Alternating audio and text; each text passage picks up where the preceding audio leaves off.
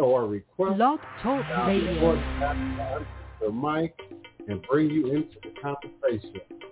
Welcome, greetings, greetings, one and all. Come on in, come on in. I truly do appreciate you. I'm humbled. I'm honored by you.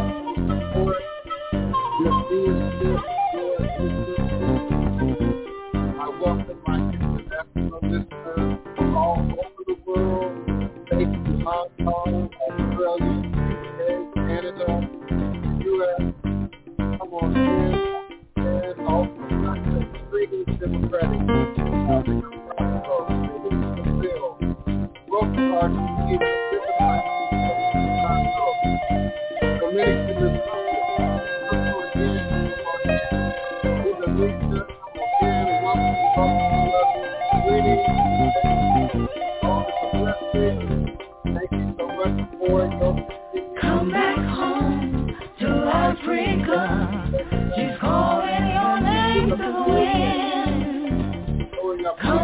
home to Africa, the fatted calf and golden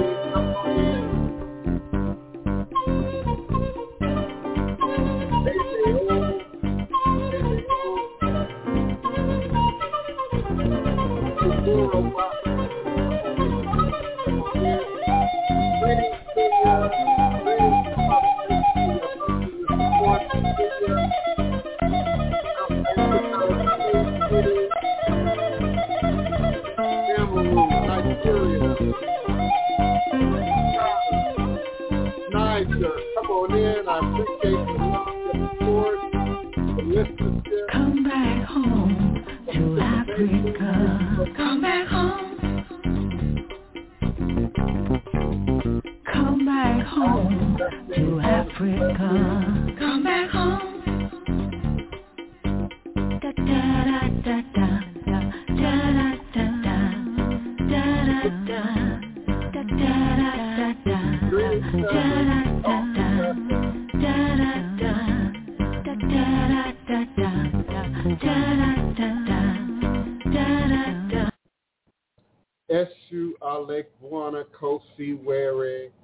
awo onlo uto ne iwo ara afanbo osi obatolami ita ni ebo onilio abane shu.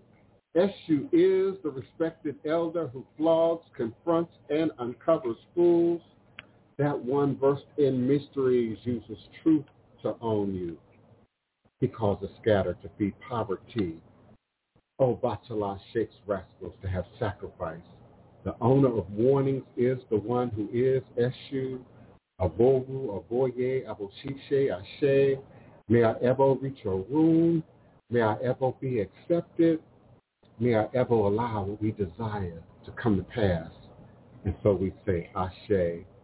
Divine, all blessed greetings and salutations, one and all, to each and every one of you individually, and of course collectively from all over the world. You are now sitting live with the Divine Prince, Pan-African spiritualist, practitioner, author, and advisor, Elagun Oloye Hudu Obeah Bokur, sharing with you in all things spiritual, mystical, metaphysical, cosmic, evolutionary, revolutionary, healing, and holistic from a Pan-African hoodoo, world spiritualist perspective, understanding that all is truly and indeed a blessing. If you can just see beyond the veils, for it is all just an illusion and a test in one of the greatest divine mysteries of this life cycle. This is my constant prayer, my mantra, affirmation, reverberation, reiteration, and it is indeed my ever-living reality. All this a blessing is crucial to the very foundation of my inner standing, my speaking, my teaching, my walk, my work, and prayerfully my demonstration along this divine, all blessed life path and journey. It is how I, the Divine Prince, make sense out of all that we're challenged with here in our daily existence on Mother, Father, Earth. And it is the place from where I begin, from where I realize and crystallize all my endeavors, understanding that I and I alone create and co-create my divine destiny, and I and I alone create and co-create my divine, all blessed reality. And so it is. Ashe. I am always grateful to be here with you each and every day at high noon U.S. Central Standard U.S. Central Standard Time, broadcasting live from this beautiful, historic, legendary, most enchanted, most haunted city in America, New Orleans, Louisiana, the land of my ancestors and those who came before me along this hoodoo Obeah life path and journey, passing down the great Obeah stick along with the knowledge of the life-giving herbs, roots, plants, rituals, spirits, minerals, and indeed, as our beloved elder Denise Augustine says, our sacred stories. I'm always grateful that not one, but many take the time out of the middle of your day, whatever time zone you are, are listening in or viewing in right now or, or enjoying an archive right now. I'm always grateful that people find their way to this place, to this shared sacred space, my, my open classroom, if you will, for not only the House of the Divine Prince, but indeed for um, my beloved cousins, Oloye, Ifawole, Oladeji, Efuntade, and of course the beloved Iya Otun, Ifatomiwa. I'm grateful to have this platform to not only bring our individual ministries forward, our individual spiritual uh, ministries forward, but to share our stories also with the community and to share your stories and your experience. For indeed, we learn and we grow from each other. We gather power and, and ashe, if you will, from each other, and we grow as a community. I'm also continued to be honored by the number of, um, I've got to come up with a term for it, um, family clients that I have, where it's not just one person in the family that I'm, I'm communicating with or working with, but many people within the dynamics of the family that we're working with and communicating with. It does strongly suggest to me a, a generational shift, if you will, away from the, the mainstream organized religious systems that we've often felt didn't serve our needs, didn't fully complete us as, as people and as a community. but indeed many are now turning to ATR, to traditional African-based religious systems, to Ifa, to Voodoo, to Voodoo, to Hoodoo, as a viable alternative, if not a foundation or root practice now within their own households and indeed within their families and, and, and prayerfully the generations that come after. So in, in continuing uh, sort of an ongoing discussion about shadow work, family keeps coming up, ancestors keep coming up, Egun keeps coming up, Ori keeps coming up. And so indeed the, the topic... Sorry, I don't understand. So indeed the topic of uh, soulmates um, it, it's often attached to the topic of shadow work and, and indeed lineage. But, but I wanted to address it in, in a different way today by, by specifying soulmates, soul families, soul clans. Some people are uncomfortable with soul clans, but, but soul families, if you will. And the idea that um, indeed there's a, a part of us that is stardust.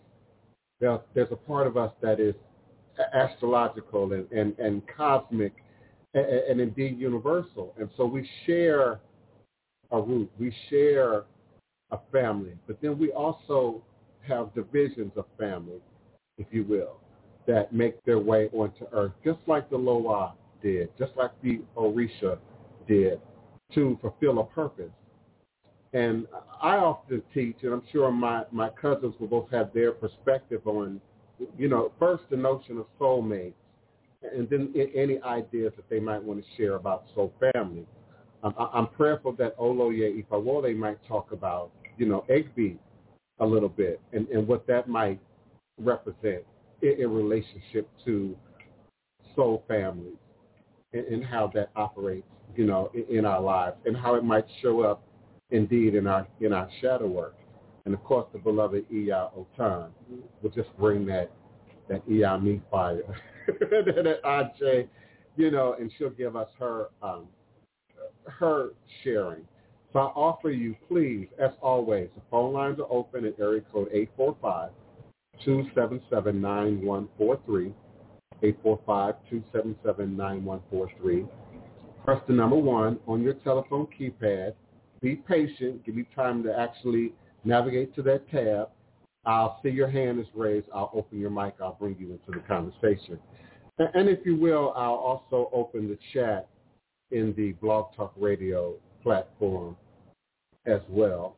And of course, those of you who are here with me now live on screen, you can follow the streaming banner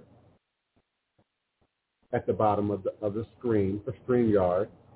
And you too can co-host with us and share your opinions, your comments, uh, indeed your, your rational requests, and we'll be more than happy to um, respond. And before I pass the mic, it's at 13, okay, and, and before I pass the mic, I, I just want to say, you know, soulmates in general kind of a hands-off topic for me for many years. Probably until the last 10 years, I became a little bit more receptive to even talking about soulmates outside of my ministry, outside of what we discuss within the dynamics of our, of our spiritual house. Uh, and that is because there's so much uh, diluting the wine. There's so much muddying the water, if you will, about love relationships, um, uh, what relationships should look like, um, and, and that sort of Western Greco-Roman footprint that's implanted on top of it that has diluted how many of greetings, mom, peace and blessings, queen, mother. Um, many of our, our vision about what love is has been sort of polluted by, you know, Ken and Barbie and TV and pop culture and many other things that we could easily digress off into. But sort of the idea that soulmates, and the key word being soul mates, come together, you know, for some limited uh, physical or even love or carnal-based connection sort of strips away all the, the power and attachment that spirit is and indeed soul is. So I teach that soulmates are, are really about soul level connections, soul level work. Um, and I know I'm a little slow in the chat, but it's really hard for me to talk and chat. So I, I try to get my piece out and then pass the mic and let my cousins come back at it, and, and then I can sort of independently view the, view the chat. So, so let me make my piece on soulmates, and then I'm going to move on and let uh, my cousins uh, have the mic. Uh, soulmates are really about a soul connection, a soul level connection. Now, now many cultures, many ethnic groups veer that through various systems, through various cult practices. Um, perhaps Egbe uh, among the Yoruba being just one example of that. And so a soul connection is when two or more people feel they are linked on a soul level in a significant and extraordinary way. It's the sense that your link transcends the earth plane, transcends the carnal, transcends uh, just normal waking everyday activity, transcending the practical details of our relationships, like being coworkers or being neighbors or being family related or not being family related. All these things are, are at play as well as possible marriage partners, love relationships, friendships. And that's something much more broader than what, you know, sort of the Cupid Valentine Day, chocolates, hearts, marriages, white dresses, wedding rings, much of that, which is relatively new, by the way, culturally speaking, historically speaking, you know, when we go back into the, you know, the De Beers and the finding of the diamond mines in South Africa, you know, we're really not talking about that far back in history. That much of our present idea about soulmates, you know, has its its sort of generation, where it's coming from. But there's a, a much older idea. I like to talk about Oshosi, you know, superseding um, uh, Cupid there, there are other deities that I could call by name from other ethnic groups that outdate, predate Cupid. You know, your little fat, naked chair baby with the bow and arrow, you know, that shoots these crazy arrows that make people fall into some kind of foolish love. Um, whereas these other deities, these other powers, like Oshosi, have these magical arrows that always hit their target that don't stray from, you know, the course, that, that have this magic imbued in them that ensure direction. So I often associate Oshosi in one word as direction. So sometimes we meet people, you feel like you know them, whether it's about love or just friendship, you, you feel connected to them. We all have people within our bloodlines and our families that we feel no connection to know very little about. I pray that our demonstration here on the show, me and my co-host, um, shows you the power and, and the magic of spirit and soul level connections and spirit level connections. And understand that there are more than one type of quote unquote soulmate. You know, you have soul partners, you have soul ties, you have past life soulmates, you have karmic soulmates you know, which, which is definitely not the type of um, soulmate relationship you would want to marry into or, or date into, because often in a, in a karmic soulmate connection, uh, you're here to work out some kind of karmic debt, to, to repair something, to fix something, to, to renew something, to, to finish some undone event, you know, that predates this life this existence, this present time. So soulmate connections have to be really deep, have to be really rooted to transcend from one lifetime to another, one, one lifespan uh, to another. So uh, I promise I was going to pass the mic. It's 19. Okay, I'm going to pass the mic. and I'm uh, uh, bring in my cousins, my beloved cousins, Otun and and, and um, Oloye, into the conversation. And give me something to drink, and let me fill the chat real quick. Hello to everybody. I hope everybody's doing well. Hope everybody had a good weekend. Um, it's good to see you all again. Um, so soulmates, Egbe, uh, and the tie-in. So as we know, Egbe is our heavenly mates. Uh, in Ifa, it is shared that uh, that Egbe, that we, we have a distinct twin in Olu. And within that twin, we call them the astral mates. So there's the tie-in that my cousin speaks a lot about with the astral uh, levels. Um, when we deal with Egbe, we deal with a variety of categories. Uh, Iyalode, uh, Jagun Jagun, which is warrior, uh, and uh, many more categories. There's a lot of categories. Um, within that, you have sometimes people going through some different challenges, struggles, ups and downs. And some of that could be that, as we know, we've talked about before, the the relationship or pact that you made before coming here to this earth.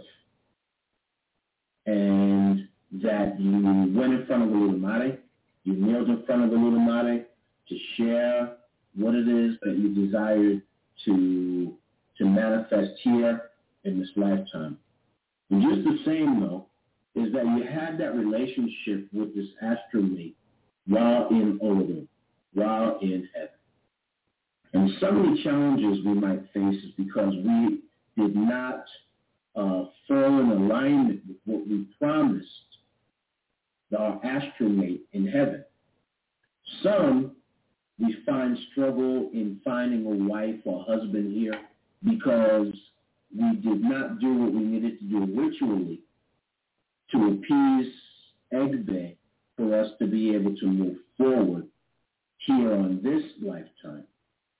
Sometimes it is that things will not materialize in our life because we did not do what we needed to do uh, with the astral twin in order for them to be with us as well.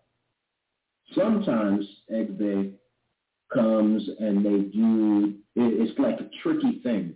You see some things going on uh, that you can't really explain.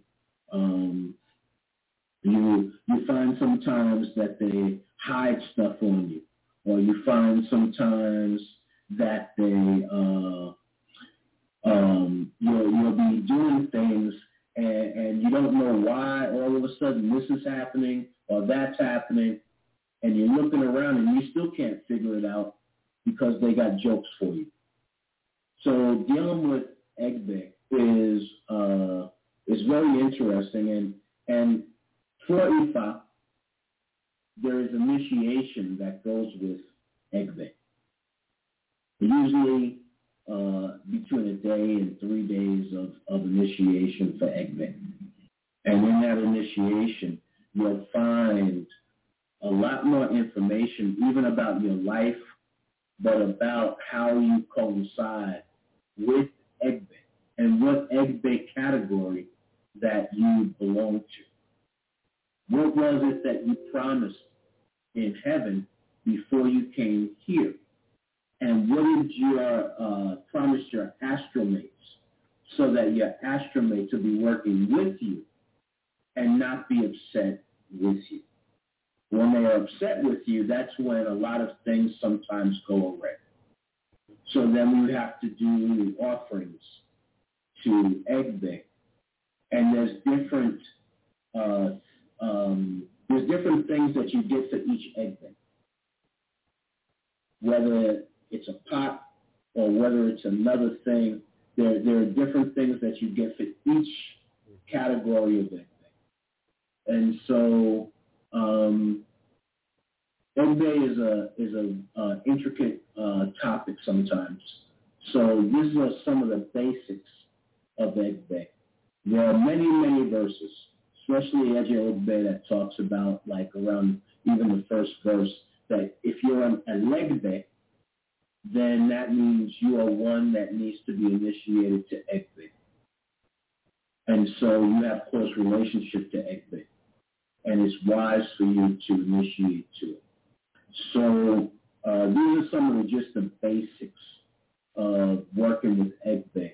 And then sometimes how it ties in to astral, to a mate here, a friend here, in that, in essence, it might have been your friend up in heaven.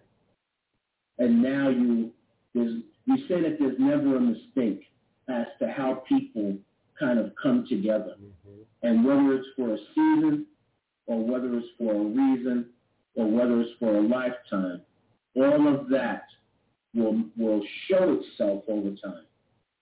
So we have to allow sometimes to be patient to see just exactly what the relationship is, is to be.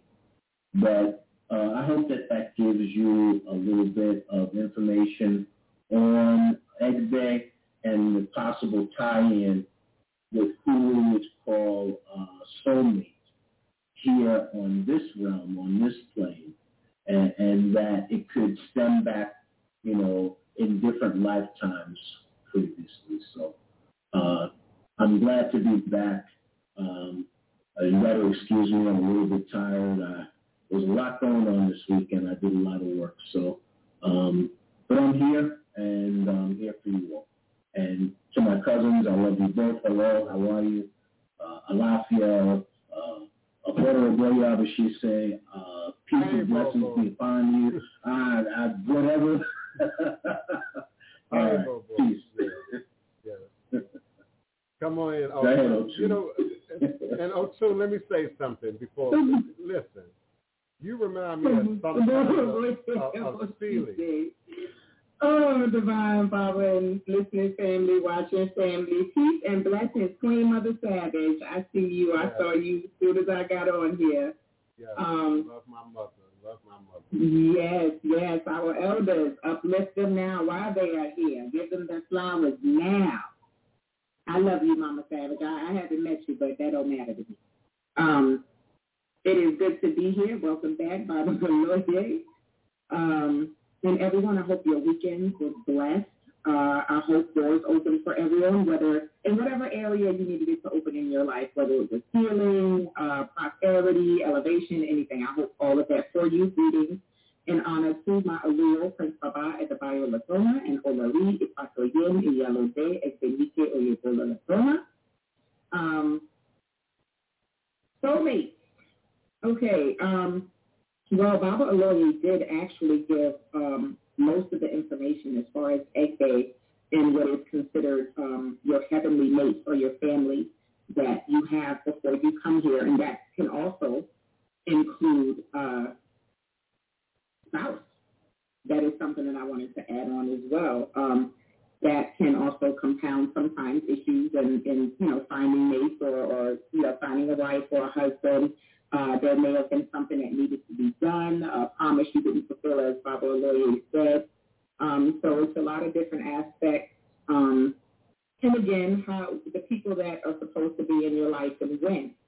Um, we at times as humans, because we're going through the experience and we're living it and we're feeling it, um, especially those that are, are close to our, our heart and emotion, we tend to uh, sometimes because we can see the potential in a person try to make uh, permanent situations out of temporary things.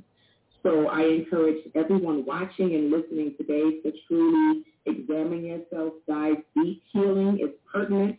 Ancestral work is pertinent um, because a lot of the time um, finding that connection and being open and able to recognize the connection with someone can also help by you doing your own healing first.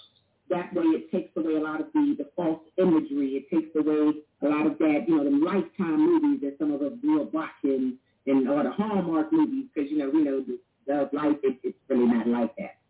So, um, in, in far as soulmates, you know, understand it's a lot of different things at play. Um, soulmates, different connections you have with people that may not necessarily mean soulmates. So it is good first to always heal, have a routine of prayer or some form of meditation, keep your mind clear and positive, because all of that plays a role in recognizing who is or potentially is not for you, whether that be a spouse, a, a friend, or anything of that nature. So keep those things in mind, and I look forward to seeing where the conversation goes and hearing from everyone. Thank you.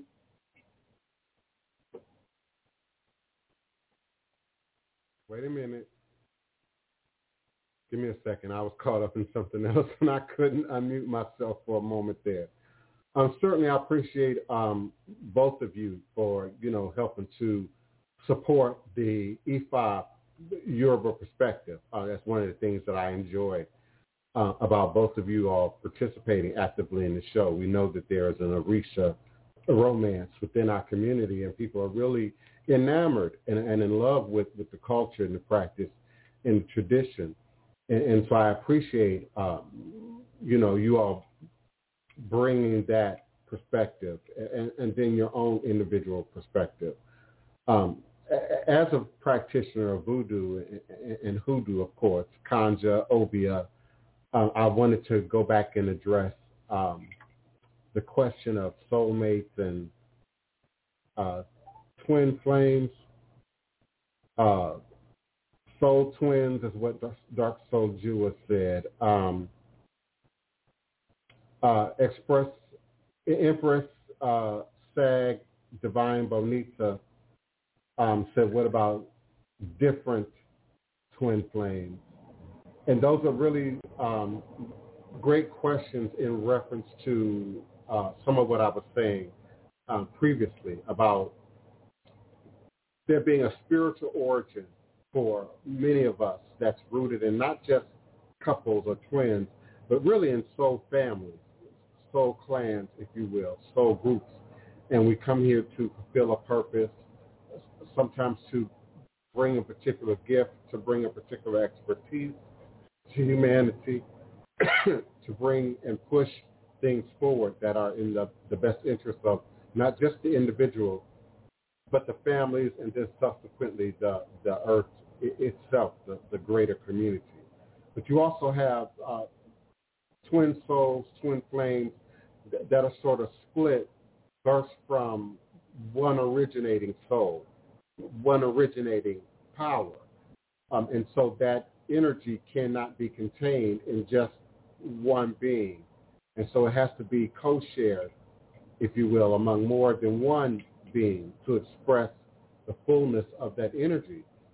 Some people in the magical community suggest that the 12 disciples help to balance out that power of God, that if indeed this one man carried all the energy of the power of God, then it had to be co-shared, if you will, among a group of other beings to balance out that energy, to balance out that that uh, that uh, reverberation, if you will, as it, when anything moves through the universe, when anything moves through the cosmos, it creates a reverberation.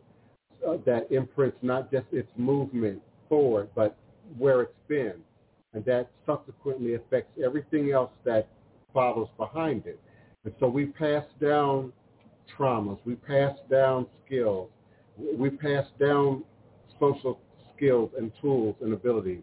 We, we pass down uh, the mindset for ministry, the mindset for healing, the mindset for teaching, the mindset for, for music and art and creativity in our blood, but we also pass it down through spirit interaction. So these interactions can also be created by intense energy, intense events, sometimes traumatic events, other times uh, positive, great positive events that also create an input that can cement individuals together that can then later show up as soulmate family or a soulmate clan. So often when you meet someone and you feel you have this sense of soulmate level connectivity, first, as, as my cousin suggested, check your check your own heart check your own tab, check your own um, pulse. Where are you spiritually in your journey? Where are you personally in your journey? What have you been asking the universe for? And sometimes in the not asking, because sometimes you all are in the position of the not asking, you, you're just sort of living life day by day and, and sort of dealing with what comes as it may. There's a reverberation. So you're still sending out an energy that helps to create and recreate the reality in which you exist in, which is rooted in what you what you believe and what you focus your your intent and your energy on. So the soulmate will often come along, often as the illusion of a problem, issue, a block, a complication, sometimes more friendly, more passive, more benevolent.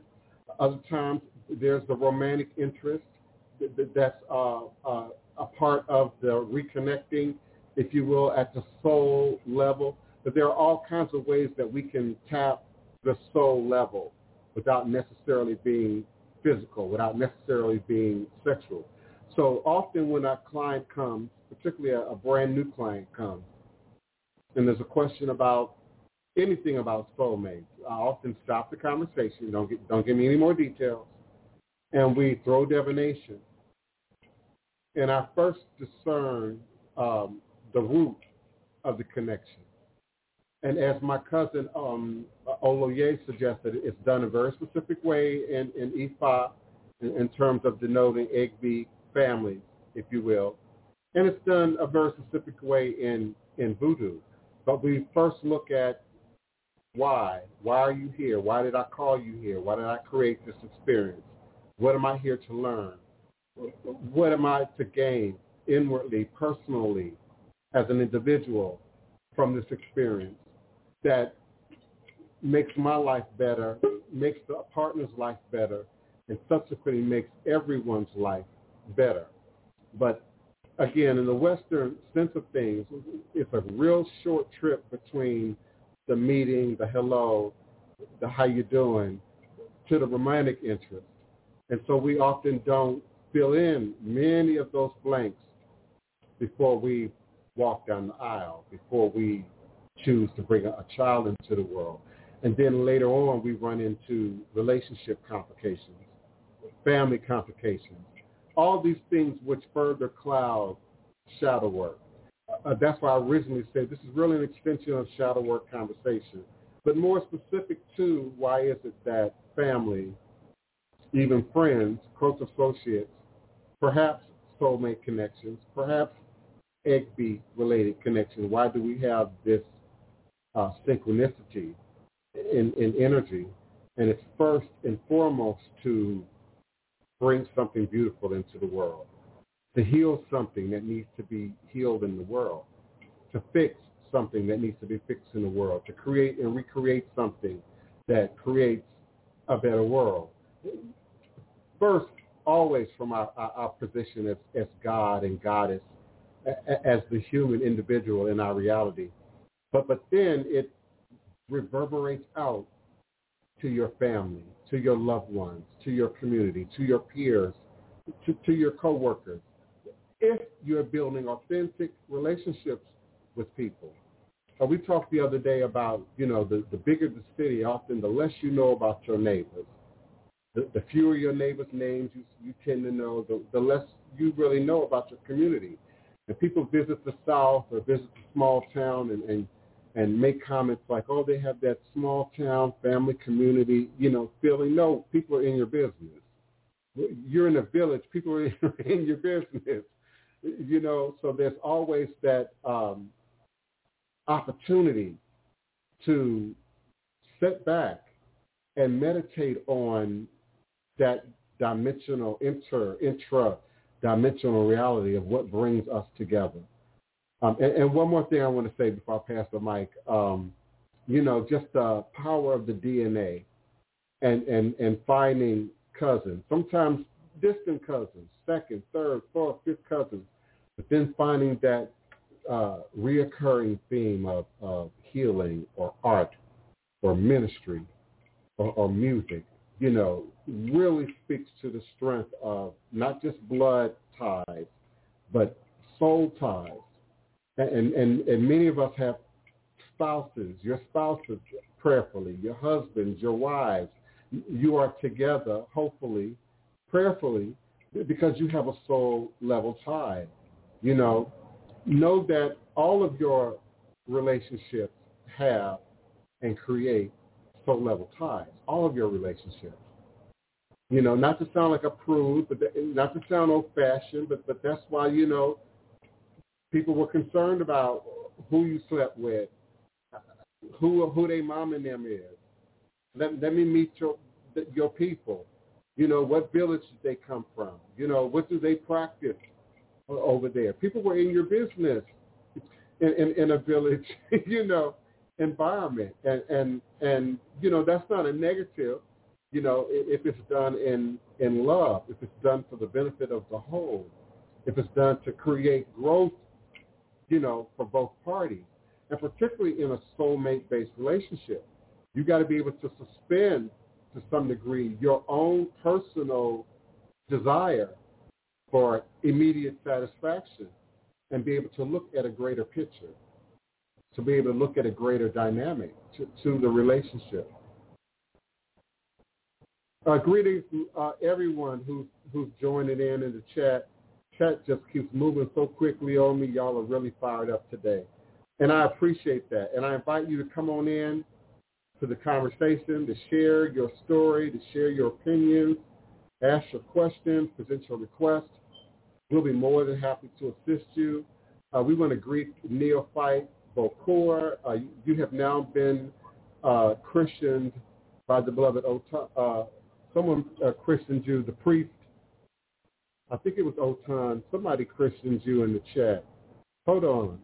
I'm about to say something crazy. Uh, somebody gave you a title in the chat, uh, Neophyte Bokor, and, and now I've lost it because the chat is moving so quickly on me. Um, I think it was Priest, though.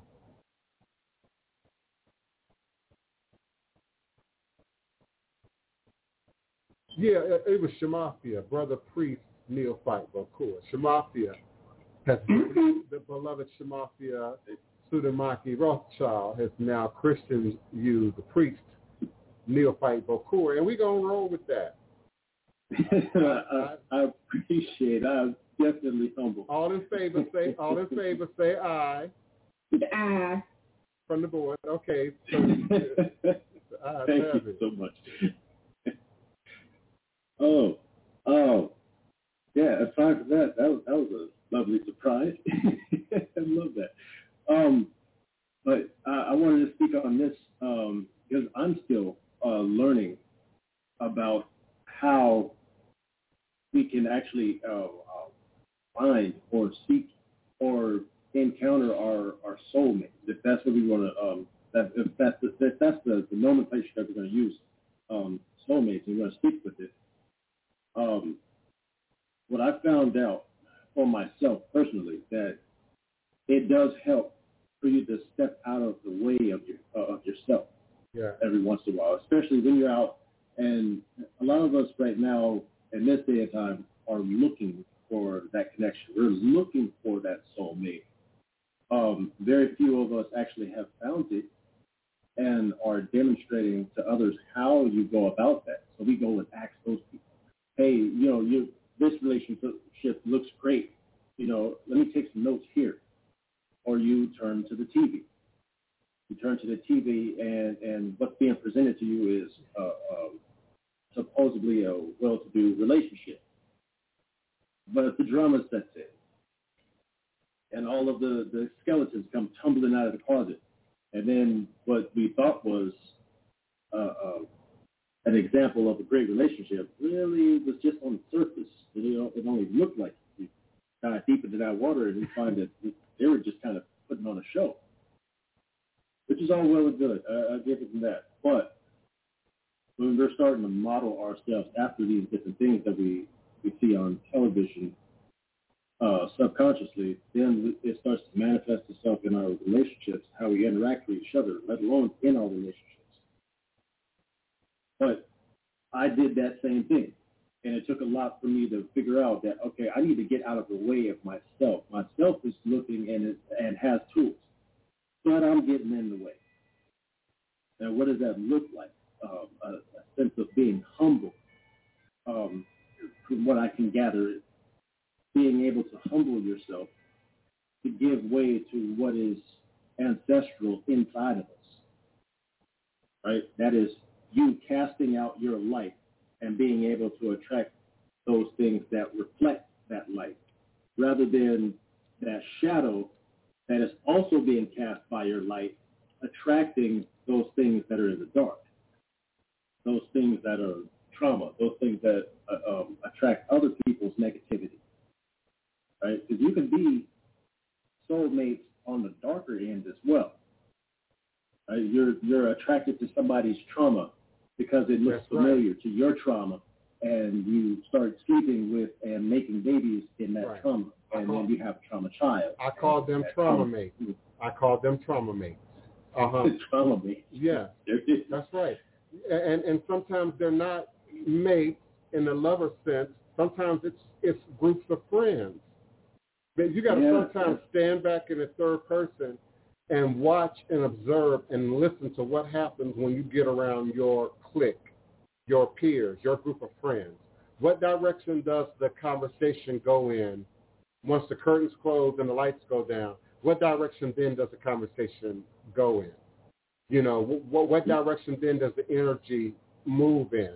You know, do, do your peers uplift what's good in you or do they support uh, and, and enable sometimes what's addictive and, and re- regressive, you know, in, you? And sometimes that's trauma clicking, trauma mating, trauma groups. You know, I share your trauma, you share my trauma. You know, so let's go out and, and, and war story. That means to talk about, you know, your trauma in more romantic terms, uh, just really to hear it be, being said out loud as opposed to addressing it.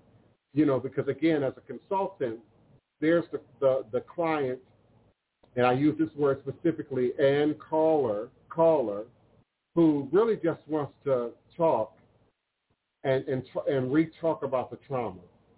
Um, and, and it's quick and easy to identify because as soon as you start to offer a suggestion, you're often interrupted with more of the story. Well, well, wait a minute. Well, let me tell you. Maybe I should explain.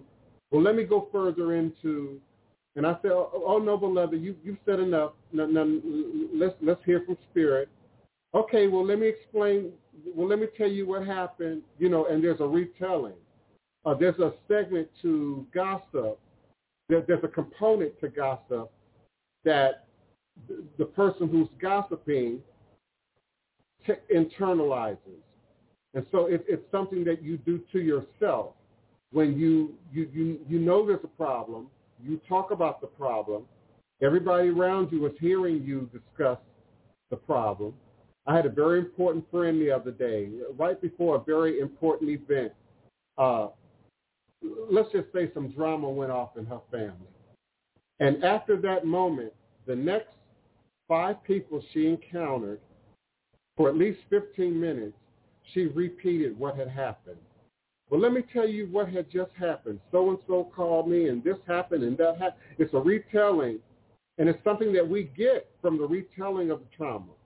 As a runaway child on the street, I had to discover that and put the brakes on that even in my own life. Okay, when you're a kid, there's a certain degree of sympathy and empathy and understanding. You know, oh, you're a kid, you're young, you're cute, you- you're in a bad place, you're on the street. But then as you begin to age, you age out of that sympathy. People then begin to respond with, you got a job, do you know how to get a job? Let me tell you how to go and get, you know, resources over here. You know, but you, you so you grow out of the retelling of that story. You then have to tell your story from where you are in the moment. And, and that's a key component to doing any kind of authentic shadow work. You got to be honest about how you tell your story. Be careful about how you tell your story. Do you set yourself up as the victim in your story? Do you set yourself up always as the person that's, you know, on the outs in your story? Do you give yourself any degree of power and empowerment within the dynamic um, of your story? So be careful about how you tell your story. But but I also want to speak to um, something um, Neophyte Bokor said about the looking for. Because often that's the question. I'm looking for my soulmate. How do you look for? And, and I kind of alluded to the idea, um, beloved Neophyte Bokor, that um, we all soulmates. We, we, none of this is, is, is accidental. None of this is just haphazard or, random. From, from the person that you pass walking on the city street that in your mind you, you think you're never going to see again because I've lived a life to see that person again, to see that footprint show up again because there indeed are synchronicities that take place, you know, along our journey. But then there are your spouses, your husband, your wife, your children, those people, you know, most intimately connected to you that to some degree are predetermined by by fate, by soulmate connections. And so um, your, your, your wife could have been your mother in a past life, could have been your uncle in another life, could have been a neighbor in, in another life, and some, again, some degree of energy. So some, usually some event, much like how we would identify uh, a poltergeist or, or a ghost, you know, or, or some energy that's trapped in a particular, you know, geographic location, physical location, well, we're able to also create that kind of footprint on the soul level, on the soul level. So just imagine, if you will, use your imagination, please, if you will. You know, we're back in ancient Egypt, and and we're in the the belly, you know, of some great magical tomb, ceremonial ritual tomb, and high priest and high priestesses are burning incense, frankincense, and myrrh. You know, you hear the, the the sound of bells chiming rhythmically, creating a vibration throughout throughout the temple you have your priests, your priestesses, your initiates, you know, and you're doing something great and something, you know, really powerful. Um, and, and then something tragic happens. You know, the, cat, the cataclysm happens, the earthquake happens, you know, and then we become reborn again, you know, in another life, you know, as Awos and Babalawos and Iyanifas and, and priest practitioners and who hoodoo obeyable core, you know, as us. Who's to say that, you know, we weren't a, a part of a spiritual group, you know, from another life. And, that's where the, uh, the curiosity of readings that speak to past lives, you know, comes into play. Uh, sometimes people want to remove the block. Sometimes people want clarity about what created, you know, that point of energy in, in time and space that knits souls and groups of souls together. I was also taught, you know, as a, a descendant of, of Baha'u'llah, that um, some of us were indeed within those mansions, in many mansions in high places that some of the prophets speak about in the heavens, and have been predetermined to come as healers, teachers, spiritual workers, spiritual practitioners, and, and therein a soul plan, a soul family is created from that. And so there can be very intimate emotional exchange. You know, I love my cousins, uh, Oloye and, and Otun, and, you as well, Neophyte, you know, and, and I haven't met y'all physically yet, but I feel the same. I, I feel the same degree of, of, of connection. But I also look at the synchronicities, the similarities, you know, and, and clearly we weren't called to, to, to be here and marry each other. Clearly we weren't called to be here to, you know, partner up, you know, but to click up, for lack of better words, to group up, you know, to move particular ideas and energies, you know, and real world projects, you know, forward. What brings mighty corporate business owners together? you know, to create these industries that last generations. You know, you can't just leave it to accident. You just can't leave it to, you know, we look at everybody's resume and, and it kind of you know match up. Because even if you have resumes that match up, uh, that don't mean you're supposed to get married. I, I know I just knit two ideas there together. yeah, even if you're you know you didn't check the resume, you didn't check the credit report, you know they looking good, they smell good. That still don't mean y'all supposed to get married. You know that still don't mean y'all are supposed to you know produce children. You know, and, and, and the unfortunate side of that reality is the unfortunate side of that reality. You know, and everyone, uh, we can't hear you. And everyone addresses that. Uh, oh, I'm sorry. It was me. I had you. On, I had you on mute. Say that again. I said uh, that's where a lot of it comes into DNA, especially when it comes to family. I don't believe that there is a mistake that we now today are reaffirming who our family was in in previous life. That if they were God people, godly people, they were people that were possibly in this tradition or traditions similar, that there's no mistake that we are following in and reaffirming some of those footsteps and Ifa says that when we initiate, it's like we reboot seven years, seven generations. So even if in these last few generations now, our family were Christian ministers or even imams, it doesn't matter. They're still people of God that's doing God's work and trying to fulfill God's will. And so now here we are today as Bokono, as Babalawo, as whatever title that we might go by. But the biggest part of it is that we are trying to fulfill the work of the Creator within us and to be blessing other people. We're servants and when we're dealing with the traditions. We, we are servants to, to the Creator we're servants to spirit. So in that, I just don't believe, I believe that DNA fulfills a significant purpose. And the family that you came through fulfills the purpose of the, the birth of your destiny here in this realm.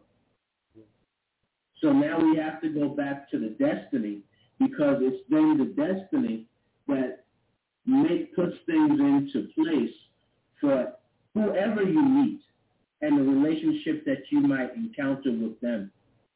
And then when you encounter that relationship, it's all about are you willing to walk in that relationship and understand the contract of that particular relationship? Because we all have contracts. There's a contract that we're fulfilling right now. And we might not know the contract. We, we weren't there or we, we our memory is not there as to what what fulfillment of a contract we're doing with a particular person, which then says that although it's very difficult, it's that ability to then say a contract is over and let people go at times. Or things, you know, not being able to hold on so deeply to things that it makes you fall totally apart. So soulmates even in that, it could be a soulmate that's here for a season, that's here to give you the blessings of this lesson, to say maybe in the past part of your life, you've gone through these challenges, and maybe you don't love, feel like you fully love yourself. Now here comes a person that shows that you're worthy of this love, but maybe they're not meant to be there for your lifetime. But then we have this significant broken heart because they leave and we're not able to get ourselves back together when that person was just there to show you that there is people that will love you. Maybe it's this type of employment. You never felt like you were worthy of making this type of money. But here comes this particular person that sees something in you that gives you the opportunity. And when you go in, you do a great job and now you're able to make this money, put it on a resume, and now go further in this. So soulmates, as you shared, can come in a variety of diverse packages. And in that package, you have to discern how and what that relationship is meant to be and at what level it's supposed to be. The DNA for a family, I believe that it takes us back to the core of what our family was. When I look at our family, we're looking at three chiefs on this particular line right here, right now.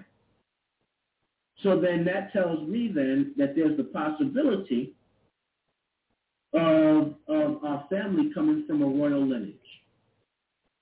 Because there's no mistake that three people that just met over the space of two years or year, two years are all wearing chieftaincy titles. Okay, I can agree in that. Um, there is a reason for everything, and I long stopped believing in coincidence years ago. I wanted to address Craig Burns. I did not forget you, dear heart. Um, he made a comment um, a while back asking if uh, the the growth, the difference in growth rate, um, I believe is in reference to if the person is still your your soulmate, if the likeness, likeness becomes too distant. Um, first and foremost, understand that um, everyone, whether it's a friend, whether it's your spouse or the person that you're in a relationship with, is not going to grow at the same rate that you are. See, we have to understand that our destinies, each of our destinies is our own. Okay? And we are all required to walk our own destiny. There will come a time, however, when another being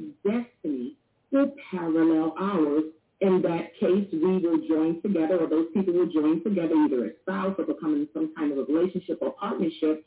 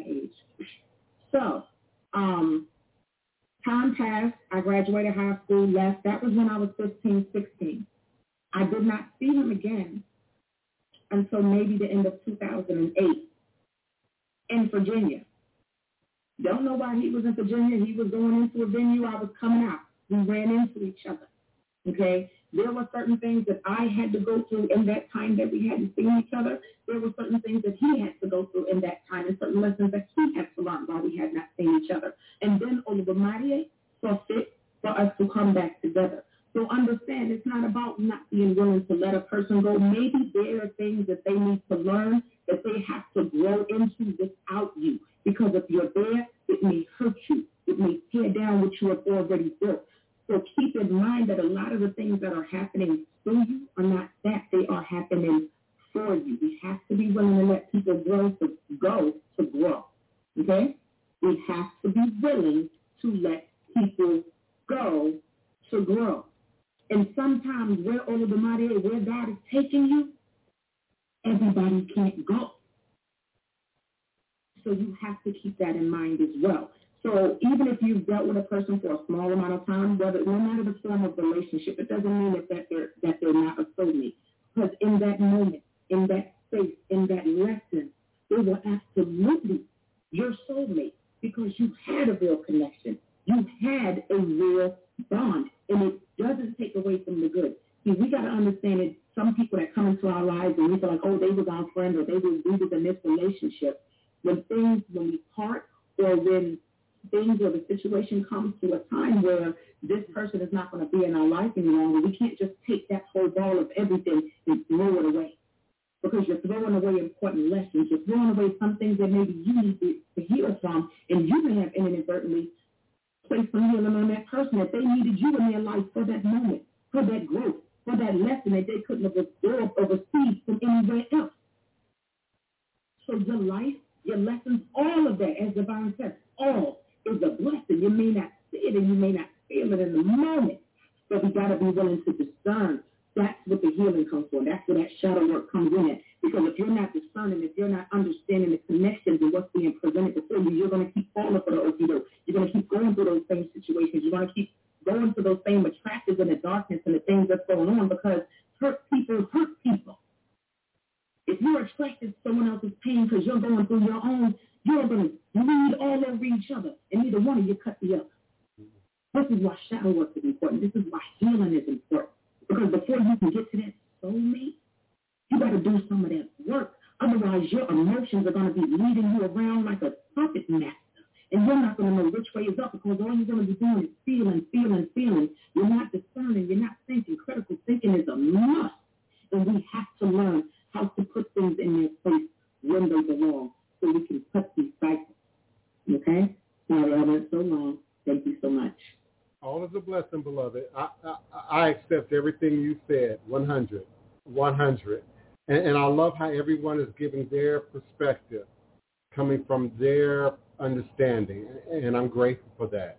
But I also want to say that your soulmate, soul, hence the word soul, is not confined to a physical body. And so if you're not evenly matched up, if you are bumping heads, your soulmate can literally leave the body of the host, lover, for lack of a better word, that, that you're involved with and, and move on. And, and then you're left with the mess to deal with, the messy part to deal with, the truth really to deal with of, of that of that individual. Uh, souls can grow together, can choose to evolve together, can say, okay, you know, we both got some issues, we're gonna work them out together. But that doesn't always happen, and, and, and often people need space.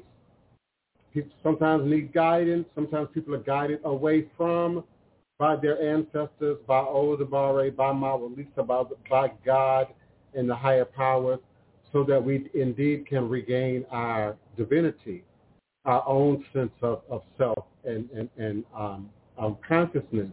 And it doesn't mean that that relationship was bad or a waste of time or energy if you have absorbed the lessons, if you have internalized the lessons, if you accepted the lessons from within that that relationship, you know, whether it's a love relationship, whether it's a coworker, you know, boss relationship, whatever the relationship, uh, if you have absorbed and understood the lessons, then there's no loss there, perhaps. But indeed, souls grow apart, you know, find their own uh, level. We say water seeks its own level. You know, souls will indeed fulfill that higher divine purpose, which often supersedes our carnal desires in the moment, our wants and needs in the moment. So I think it's inherently problematic, um, neophyte Bokor, when we sort of are looking for that quote unquote one special soulmate that's going to fulfill that particular uh, area, you know, of our, of our lives. And indeed, if that is what the, the prayer is, then we, got to be real specific about that, you know, because sometimes that does not always come equally yoked, you know, as, as the church folks say. That, that's not always um, productive, you know, to your ultimate spiritual growth.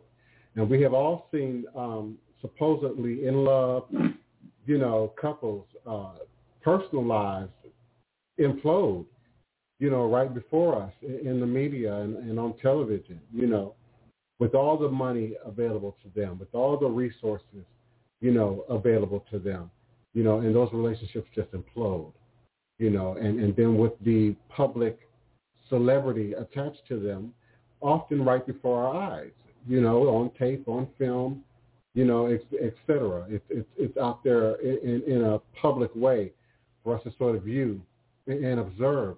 So I think um, finding that soul level love first in, in yourself and for yourself and for your purpose and for your journey, that draws like a magnet other souls of equal vibration, but particularly that that love mate that you might be seeking, that anyone might be seeking um, at any given you know point in time. Um, I also think that we fit into an artificial framework about monogamy, and, that's a whole other question.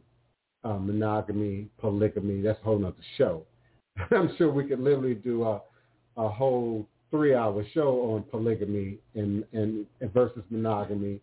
Um, its original and authentic um, demonstration versus its modern, you know, representation. Because now you hear in polyamory and uh, uh, other terms that once didn't exist in the conversation. Um, now you got degrees to it, you know.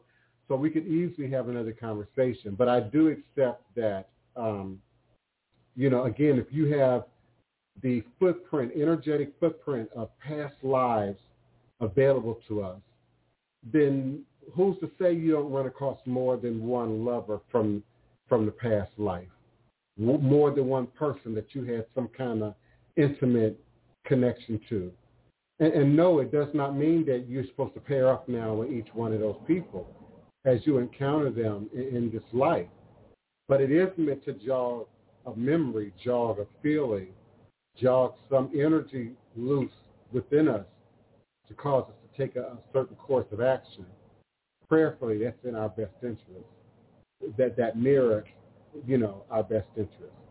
Um, grandma used to say, oh, baby, you're going to love, you know, more than one person in your life. You know, when you're 15, 14, 16, you tore up about, you know, the relationship. I, I can't tell you how many readings I, I've, I've had to do with people between the ages of 18 and 21, you know, who thought that their high school love was a they soulmate and that was it, and that was the end of the world because that relationship was now over, you know, and couldn't understand that, you know, the soul could move on, just as the souls move on in death, just as souls move on at the birth coming out of the canal. A soul can move on while we're still living and breathing you know, into another host body. Just as we grow and evolve and change, we then pull to us people, places, and things that, that mirror our energy, that mirror our footprint. And some of you find that hella confusing to deal with when, when it's problematic. Well, I didn't ask for this. I didn't ask for to be to be uh, you know offended. I didn't ask to be insulted. I didn't ask to have someone do you know terrible things to me. You know, where does predetermination come into that? Where do you know where does precognizance come into that? But uh, indeed, there are many challenges, battles, mountains that we face in our lives and will face in our lives that we pre-contracted. Uh, was it Otun who introduced the idea of the contract? Or was it uh, Oloye? That, that these relationships are Oloye talked about we contract to come into this life. We contract to be confronted with particular battles, particular mountains, you know, that, that force us to move energy in a different direction, that force us to move things around in, in a way that otherwise would remain stagnant, would remain in place. But we've pre-chosen to come in and address, you know, those things. And, and as a young person, that was hard for me to accept. That was a hard concept for me to even wrap my mind around coming out of the, the, the background, the childhood that I was coming out of. But, but as a more mature spiritual person today, uh, I wouldn't take anything from my journey. I wouldn't change anything in my past. You know, if it were, if it would mean that just moving one chess piece out of position w- would possibly mean that I would have died young, or ended up in Angola for life. You know, or, or, ended up, you know, having 20 kids. You know, with with five baby mamas and and not being committed to none of them, you know, and, and not hand raising any of the children. You know, there's just so many other paths that our lives could go in if just one chess piece is moved out of position. You know, I think about great events. I, I see you all time. I think about great events like um, 9/11. Just imagine the person who was late going to work that day. Just imagine the person who decided they were just going to stay home and smoke and watch Jerry that day and, and call in sick.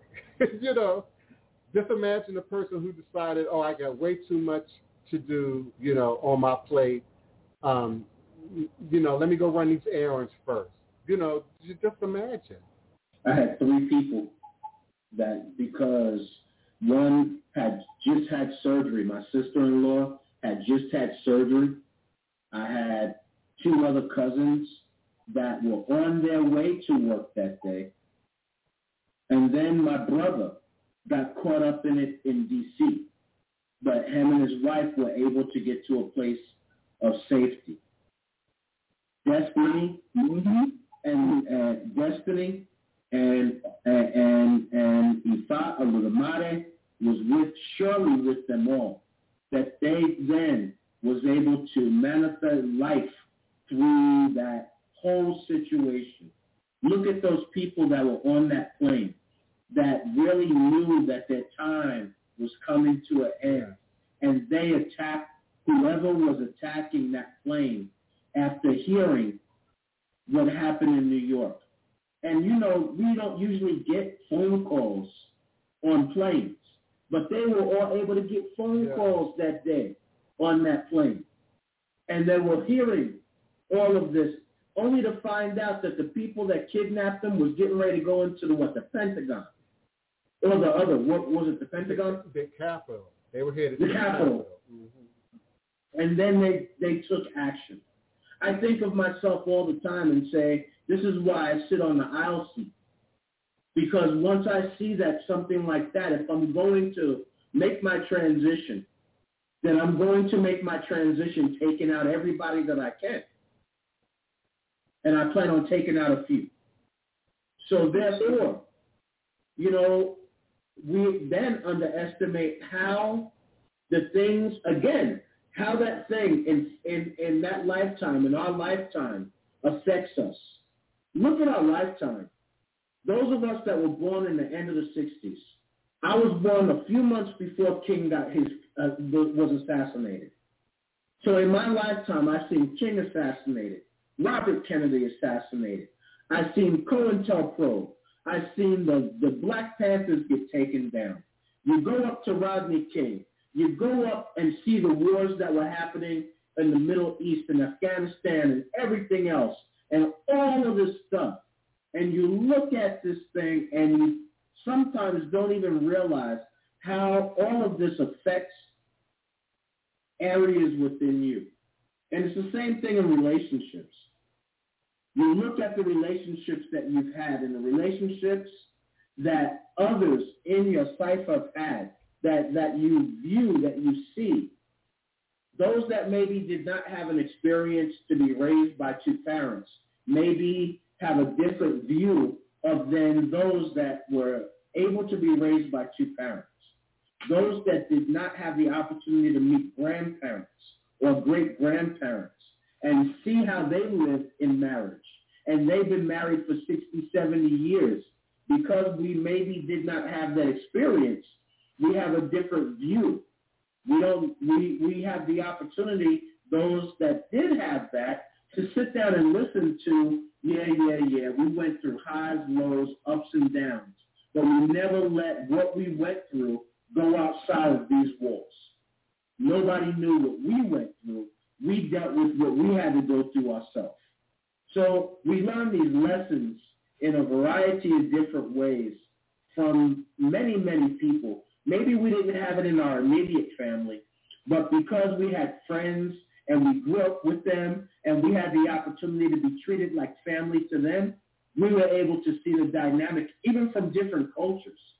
I had many friends of different cultures and went to their house a lot of times and watched the different dynamics in their family. And that also impresses upon me in how I deal with my daughter or how I deal with others, how I'm able to relate to other cultures. We might, we might not understand the importance and the value of all those things, but they are extremely important into how we view life, how we view relationships, how we view even this topic of shadow work. How, if we don't have a, maybe a, a factor of, of what it looks like for a healthy life, then how do we know for ourselves what is healthy going through the work that we have to do? Sometimes we don't even know the work that we have to do. Mm-hmm. So therefore, what we're able to view and how we take in what we view and the experiences can then say, wow, this helps to determine how I view what a healthy relationship is, what a relationship that's going to allow longevity, what a relationship is that's going to be healthy for the generations to come, the children, the grandchildren, possibly great-grandchildren, and what is it that I'm leaving in this time for the future generations to, to see. Some of us have been fortunate in that our families were families that even though there might have been challenges, ups and downs within the family, that the nuclear family was one that was able to stay together. But then, other side, it could be that you learned that what a healthy family is from having such a dysfunctional family. And then when you have that dysfunctional family, it allows you to know this is not the journey I want to go through. This is the opposite. When I see now, this is what I need to make sure that I'm I am uh, handling the situation differently. This is what it takes that I don't have the broken family. I don't leave and, and, and leave this family here because I'm so used to seeing this in other aspects. We have to look and view at what it is that we have experienced and the ancestral experience that is within us that we might not realize the effect that it has upon us because we're not visibly able to see what they went through, but their DNA is a part of us. And so therefore, what they have gone through now affects us as well in some of the choices and the decisions and the attitudes and the way of life that we live. All of those things really uh, um, become parts of a lot of our own shadow work and to help the shadow work of others that are close to us, that even especially for us as what we would say spiritual leaders, teachers, healers, whatever you want, light workers, whatever these different names that, that are happening or coming. We need sometimes for ourselves to even examine in ourselves how the clients that we're dealing with affect us. What kind of way can we wipe some of the energy and clear this energy off of us so that it doesn't stick with us? Because you know when you hold on to too much stuff that's not yours, it affects your health badly. Black men, we hold on to so much. That's why we got so much prostate and bladder issues. When we hold on to such things and, and we don't cleanse ourselves out, the cancer, because uh, the cancer is, is, is so negatively affecting in our, in our community now. Breast cancer, lung cancer, uh, all kinds of cancer. And now, you know, we, we even look at men with cancer, right? And, and that brother that played, uh, he, he uh, was it, Richard Roundtree, that had even a, a cancer that was a little different from men because he had breast cancer, I believe, as well. So something that's not even known. We got to look at our health and how we're dealing with things so that we're not so far fully affected negatively in, in that. We just got to see all of the factors in my particular perspective, in my understanding of, of a lot of this. Uh, um, my uh, contribution, I feel, I don't know if we're ready to handle this one, but I feel like maybe we don't realize that we need to be a soulmate in order to attract a soulmate. Yeah. A lot of us Yeah. are thinking of ourselves as a soulmate, so you can't draw that in. How does that work um, to go along with, uh, uh, the narrative right now? It's a little hard for me to explain it. I'll try to put it in the best words I, I can without sounding full of myself. Um, but technically, if you're looking at a, uh, let's say a tarot deck, let's say we're looking at a tarot deck. Essentially, you have to put yourself in the position of the fool, right? You are the hero's journey. This is all your journey. This is your process. This is uh, essentially things that you are going through. You're encountering Mm-hmm. um, the strength card, which is based uh, i- i- another way of looking at your relationship, a platonic relationship. Um, this is you going through uh, or encountering the, the Queen of Wands. Queen of Wands, another um, representation of your uh, uh, of your platonic relationships, and then you have the lovers as well. These cards are are there to give you any, these examples, but I'm just trying to give you another picture of what it is that we are um, encountering. What are those obstacles? Why, why, is there, why are there these walls in the way of what it is that we're seeking? Well, chances are it's yourself putting that wall there because you're not ready yet. You, you haven't gone through the necessary steps to turn yourself into the fool or turn yourself into the hero. Mm-hmm. You're not a soulmate yet. Mm-hmm. So you can't be in a soulmate relationship. Just not quite your time yet. Your internal, uh, I guess you would say, uh, ancestor. You're you're an ancestor. You're just not there yet. Mm-hmm. But in becoming that ancestor, you still have to go through certain things in order for you to hold that power. That power is the relationship, platonic or um, otherwise. You still have to go through that. You haven't gone through enough yet in order to be that soulmate that you're looking for. You have to reflect into someone what you expect out of them. And if you're not able to reflect anything positive into that person, you can't expect something positive to be reflected back to you. and please don't always look at that as a negative. You know, Right, sometimes exactly, spirit is exactly. asking you to, you know, become a star first. Sometimes spirit is asking you to become a, a successful entrepreneur first.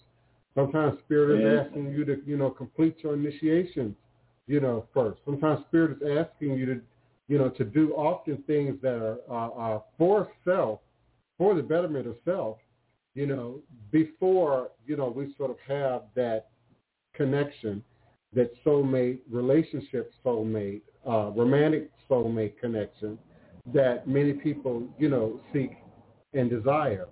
I often say I'm married to voodoo. I'm married to the Loa. You know, um, I have no man, no woman, no child. you know, my community, my family is my community and my family.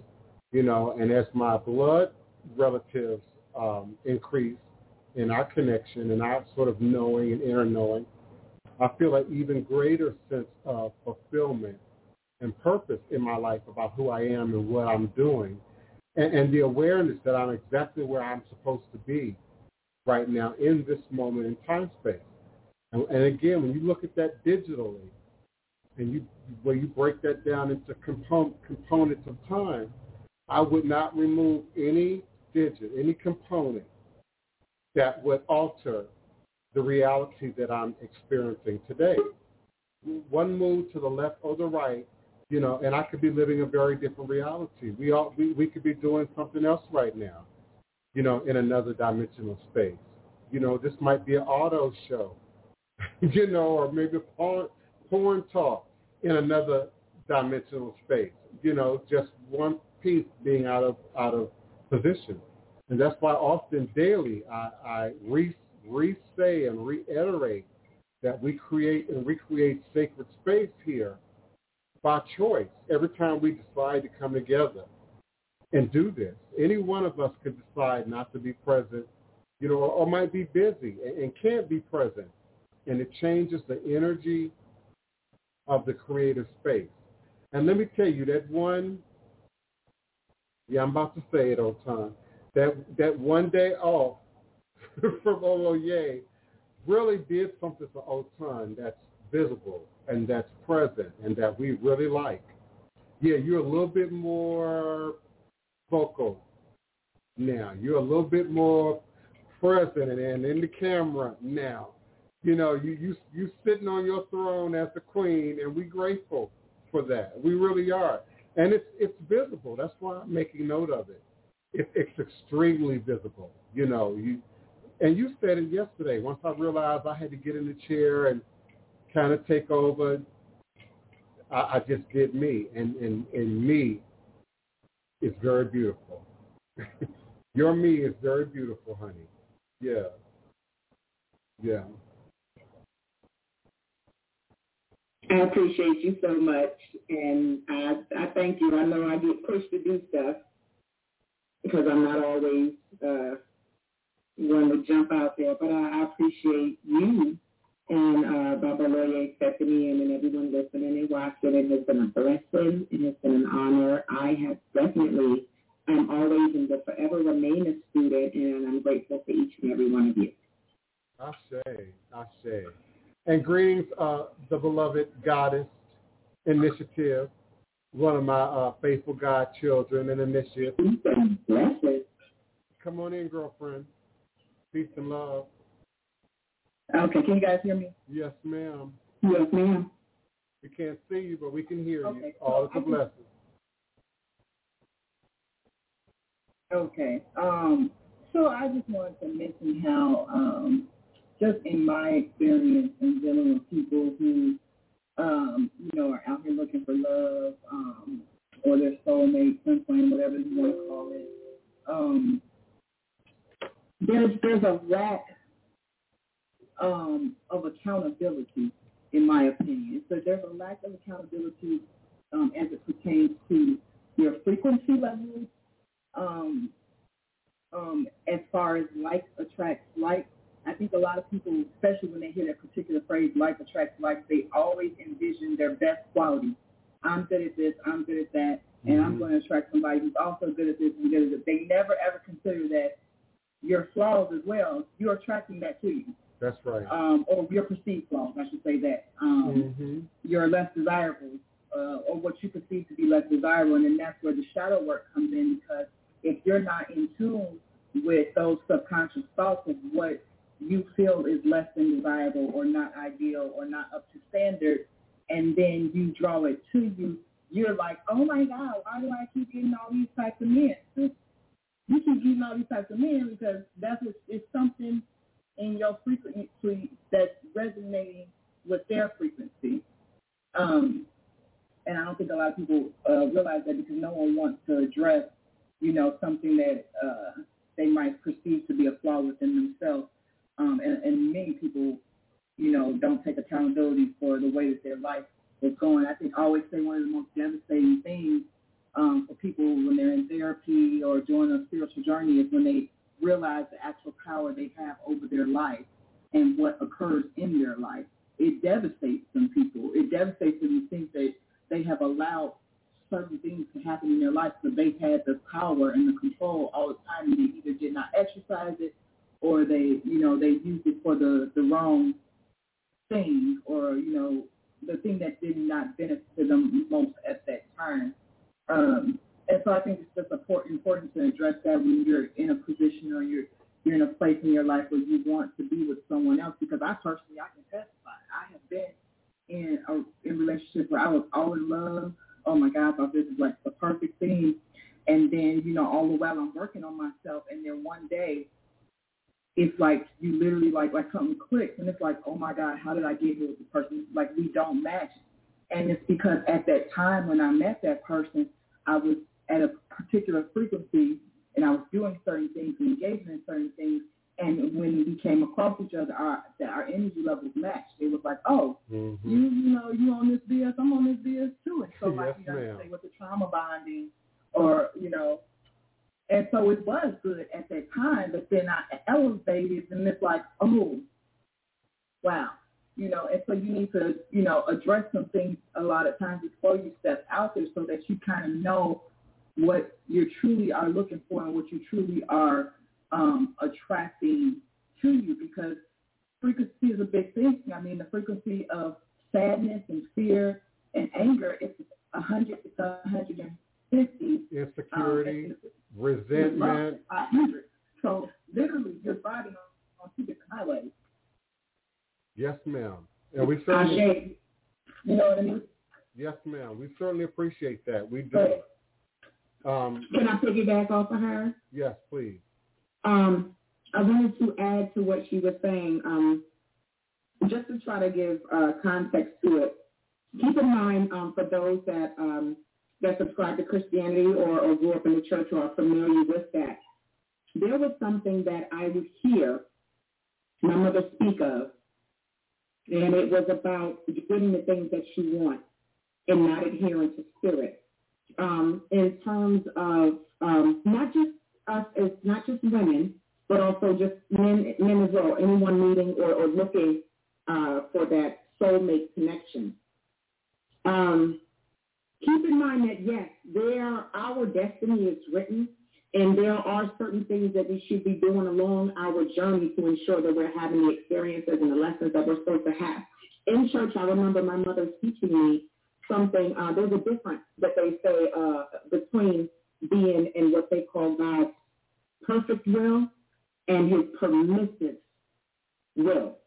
Okay, and the difference in that is when you are in God's perfect will, and they say that you are basically following the plan to the letter. You're doing what you're supposed to do, showing up where you're supposed to show up, handling what you're supposed to handle. Okay, for the plan. Then you have what they describe as God's permissive will, and this is where this is the, the gray area where some of us may seem to get in a little bit of, of trouble and, and run into some situations. And I say that because when you're in uh, what they would describe as God's permissive will, that's when you're in um, you're in hard head mode. Okay, because you want what you want. You're lonely. You're tired of being by yourself. You see that she got a man and she got a man, and I was at the club with her last week and she got hold. I know she got a good dude. Why I don't deserve a good dude? It's the same thing with the guys. Man, he got that shorty and she cooking food and she it. Man, my girl burn it over the moon. Okay. At the same time, you have to understand when you act on your own and you're stepping outside of what the Most High, what all the Mighty has for you because you know what you know and you want what you want, you're going to get what you get. Because see, sometimes when we think that we know everything, just like those of us that have children and, I, and they have the that, you're like, okay, you keep running towards the wall, I'm trying to stop you. To bump your head. Keep running towards the wall, I'm trying to bump your head. Same thing. with God. Okay, there are times when we just insist on doing what we're doing, and most high be like, I'm trying to help. But uh, if you insist, and that's when you're in God's permissive will, because at this time He's not going to fight you. He's like, okay, you think you know? Well, God, see what you know. Well, God speaks in a soft, still voice. It's Exactly, it's and He'll your- let you crash test dummy. it's your ancestors that's going to bump you in the head and make sure Mhm. you, you feel that humanity, you know, and, and hopefully wake up out of your, your temporary trance state and Mhm. sort of get it, you know, and get it together. A- And Absolutely. sometimes He'll let us fall flat on our behind, so we can have no choice but to look straight up at Him. So we got to understand that sometimes, yeah, things will be allowed to happen because if we're so insistent and we want to know it all, a lot of the situations sometimes will be of our own doing because we don't have that patience. We won't do that work. We want it now, now, now. We want to pray for something, then look out the window for it to drop out of the cloud. It don't work like that. Mhm. So I, I just wanted to add that to understand that a lot of the time some of the situations we have or some of the tests that may appear before us are of our own creation because we refuse to sit down and allow the work that needs to be done, allow things to happen as they should instead of us jumping in, pushing it along, giving it a helping hand, which it doesn't need. So I just wanted to add that in there as well. So doesn't that come down to obedience? Obedience or obedience even when we don't understand. Obedience even when we want something, but yet God says, this is not what I want you to do at this time. I look at the verses that speak about, are you going to follow what man desires for you to do, or are you going to follow what I say for you to do? listen, And Nina they- Lloyd. Say it again. I said, listen, Nina Lloyd, listen. And, and so, Creator, if Olodumare, if Ifa says, this is not what it is that I desire of you right now, then he is going to make things such that you're going to see and you're not going to understand. Things are going to be happening. People are going to be dropping off. Things are going to be dropping off. The winds of change is going to be all over the place. But yet, you to stand firm and to stand still, such that at the end of this time, it is said about Oya that Oya will have things blowing out everywhere. But then, if you stand and you trust that Oya has your best interest at heart, that her love for you is, is over the top, at the end, you will see the beauty of everything manifesting if you allow her to make the transformation that she desires to make in your life. So again, we might not understand everything that is happening. But if we are obedient and we stand still, the old elders and the ancestors used to tell us all the time, when a lot of things was going on, there's simple two words. Be still. What are you talking about? Be still. And know that God is God. And everything that is manifesting at this time is meant to be because there's a new change that's uh, meant to be there for you. So it's the same thing. Be obedient when everything around you seems like it, it is it is blowing all over the place. There's a certain level of transformation that is meant to be happening for you in your life and in the lives maybe of those around you as well.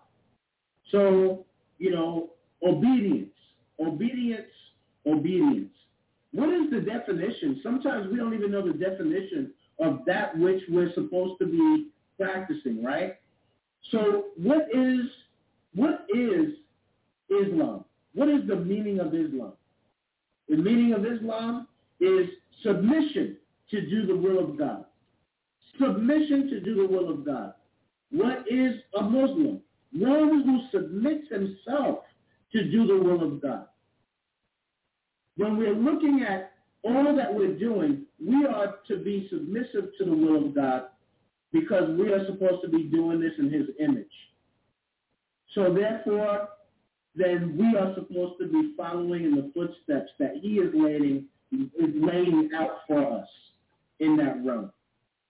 For a better, even in Ifa, even in Ifa, I'm sorry, even in Ifa, we have got to be submissive and obedient that when Orisha are working within our lives and all of these components are happening, relationships, if your husband ain't doing the right thing by you, for you, with you, all that, then you have to really take an honest look at whether everything is in alignment for it to be uh, uh, uh, for longevity.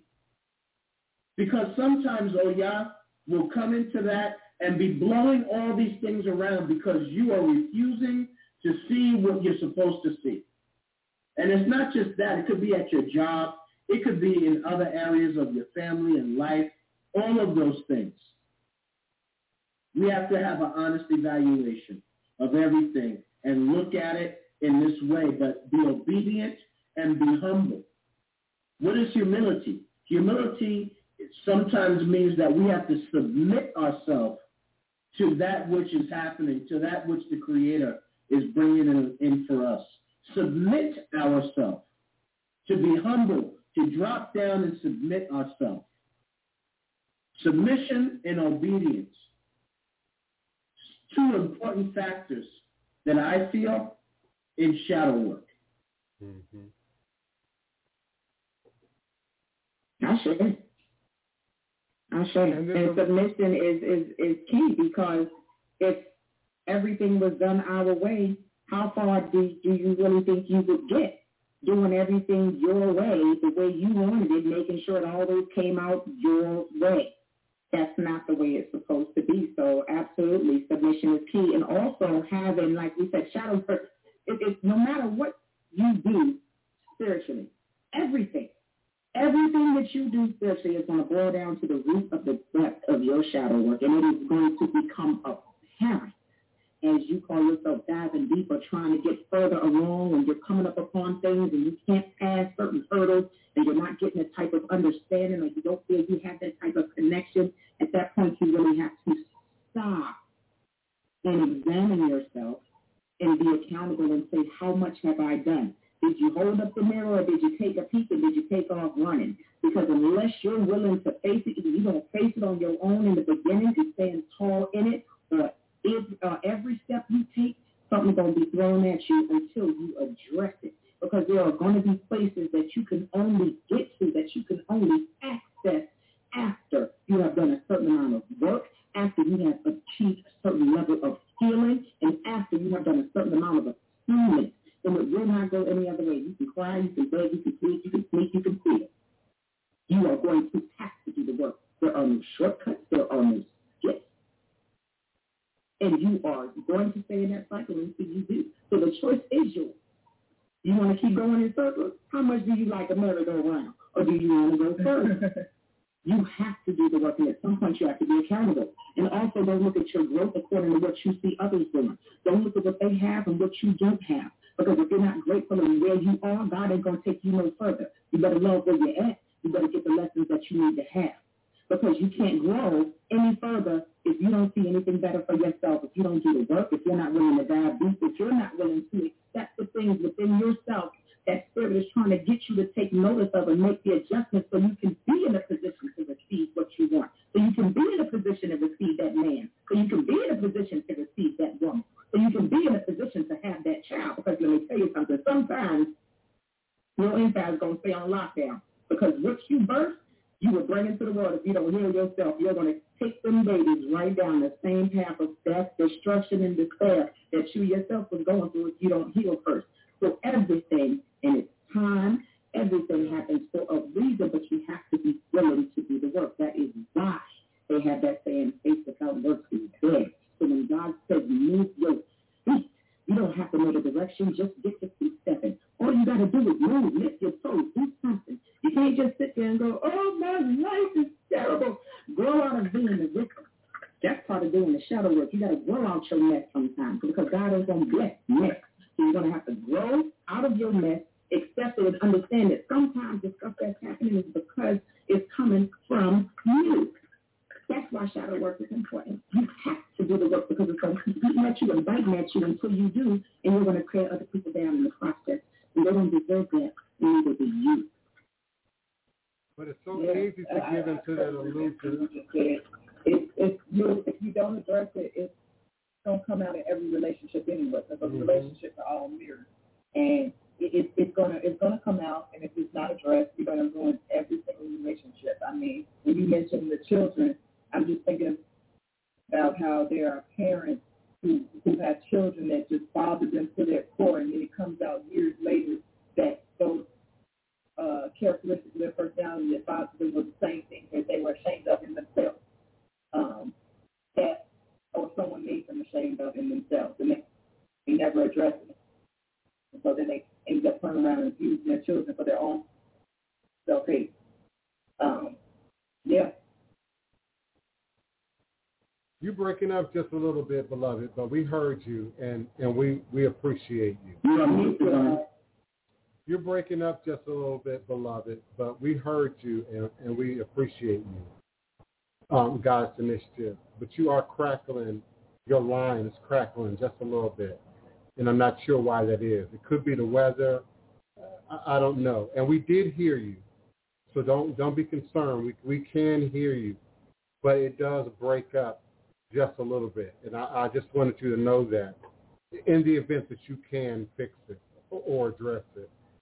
And I certainly appreciate everyone's active participation in this conversation. This indeed has been a really uh, a great podcast, another good show, another good episode, you know, in our journey together um, as, family, you know, as as friends, as as spiritualists, you know, as people who are, you know, walking this predetermined uh, path. And I and I wanted to speak a little bit to that as well.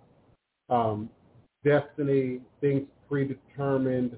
Uh, it was a response to something that I believe Craig Burns wrote a little further back. Um, I may not be able to find it now. Um, but I, I, it, but if I'm correct, it had something to do with possibly the breakdown of a relationship and that quite possibly um, it was certain things are predestined. There is an element of that. I can't find the comment, so please forgive me. So I can't quote you because for some reason I can't find it. But um, yeah, there is a degree of pre- predestiny at work for all of us and in everything that we that we do. But there's also um, that God consciousness part of us that allows us opportunity to, to make change, to make adjustment, and to do things differently based on memory, recall, muscle memory, emotional memory to conditions that, that predate that particular moment in, in time space. So people can indeed fall in love and, and, and, and get married and create a relationship and, and grow apart and you might consider that as a predestined thing. Perhaps they are predestined to grow apart if the work is not addressed, if they didn't do their own homework, if they, you know, they made a left instead of a right, you know, at a particular junction or crossroads in the dynamic of, of the relationship. And, and this could be a relationship like a marriage. This could be like a business. You know, th- th- this could be a friendship, a partnership, you know, and, and, and then we decide we no longer fit. We no longer work together. Now, I will say that, you know, the dy- dynamics of the culture that we live in today, you know, we don't have one type of toothpaste. You got 40 different types of toothpaste and 40 different types of brands. And so I think we do bring even to that relationship sort of this shopping element you know, someone said earlier on, I think it was Neophyte Bokor, about, well, how do you look for? How do you draw a specific, because it's really a specific soul that you're trying to draw to you specifically for love and relationships. And often people can't say that, Otun. Often people can't say that outright, Oloye. You know, oh, I'm looking for my soulmate, or I'm in this complicated relationship, and I thought we were soulmates. You know, so I pressed them a little bit on, well, what does that mean? What, what does that look like? What what makes that person your soulmate. And they run through the commonalities. Oh, well, we got things in common and we both like to play pool or, you know, but, but there's no soul level language being presented in the conversation. Hence, soulmates. You know, you're Mhm. together for something much bigger, something much deeper. Even married couples, you know, if I may, I've never been married, don't don't understand quite the dynamics of marriage from that perspective. Um, certainly don't quite understand the dynamics of heterosexual marriage, you know, but I know what marriages are, partnerships are, unity is, contracts are. Indeed, in voodoo, we have uh, marriage loa, where you have a marriage ceremony to a loa, which is very similar to a human marriage, you know, where people come together and there's some agreement, there's some understanding that I'm bringing this to the table, but even in the down times, even in the sad times, I'm committing to this relationship. I'm committing to that which developed from our relationship. And of course, children, you know, then come into, into play, which bind you together, not just for 18 years. I hate when people say that. Not just for 21 years, forever. Once children come into play, y'all, y'all bond together forever. Even if mommy and daddy never speak to each other again, y'all are bonded together forever by way of the children. So often, even in addressing ancestral work, I ask, how many children? Who are the children? Because those ancestors are also pushing forward an agenda, you know, to, to the benefit of the children. And if mommy and daddy are at each other's throats and no longer see the love, no longer feel the, low, the, the soulmate connection, you know, you, you can't neglect how that is now affecting generations to follow.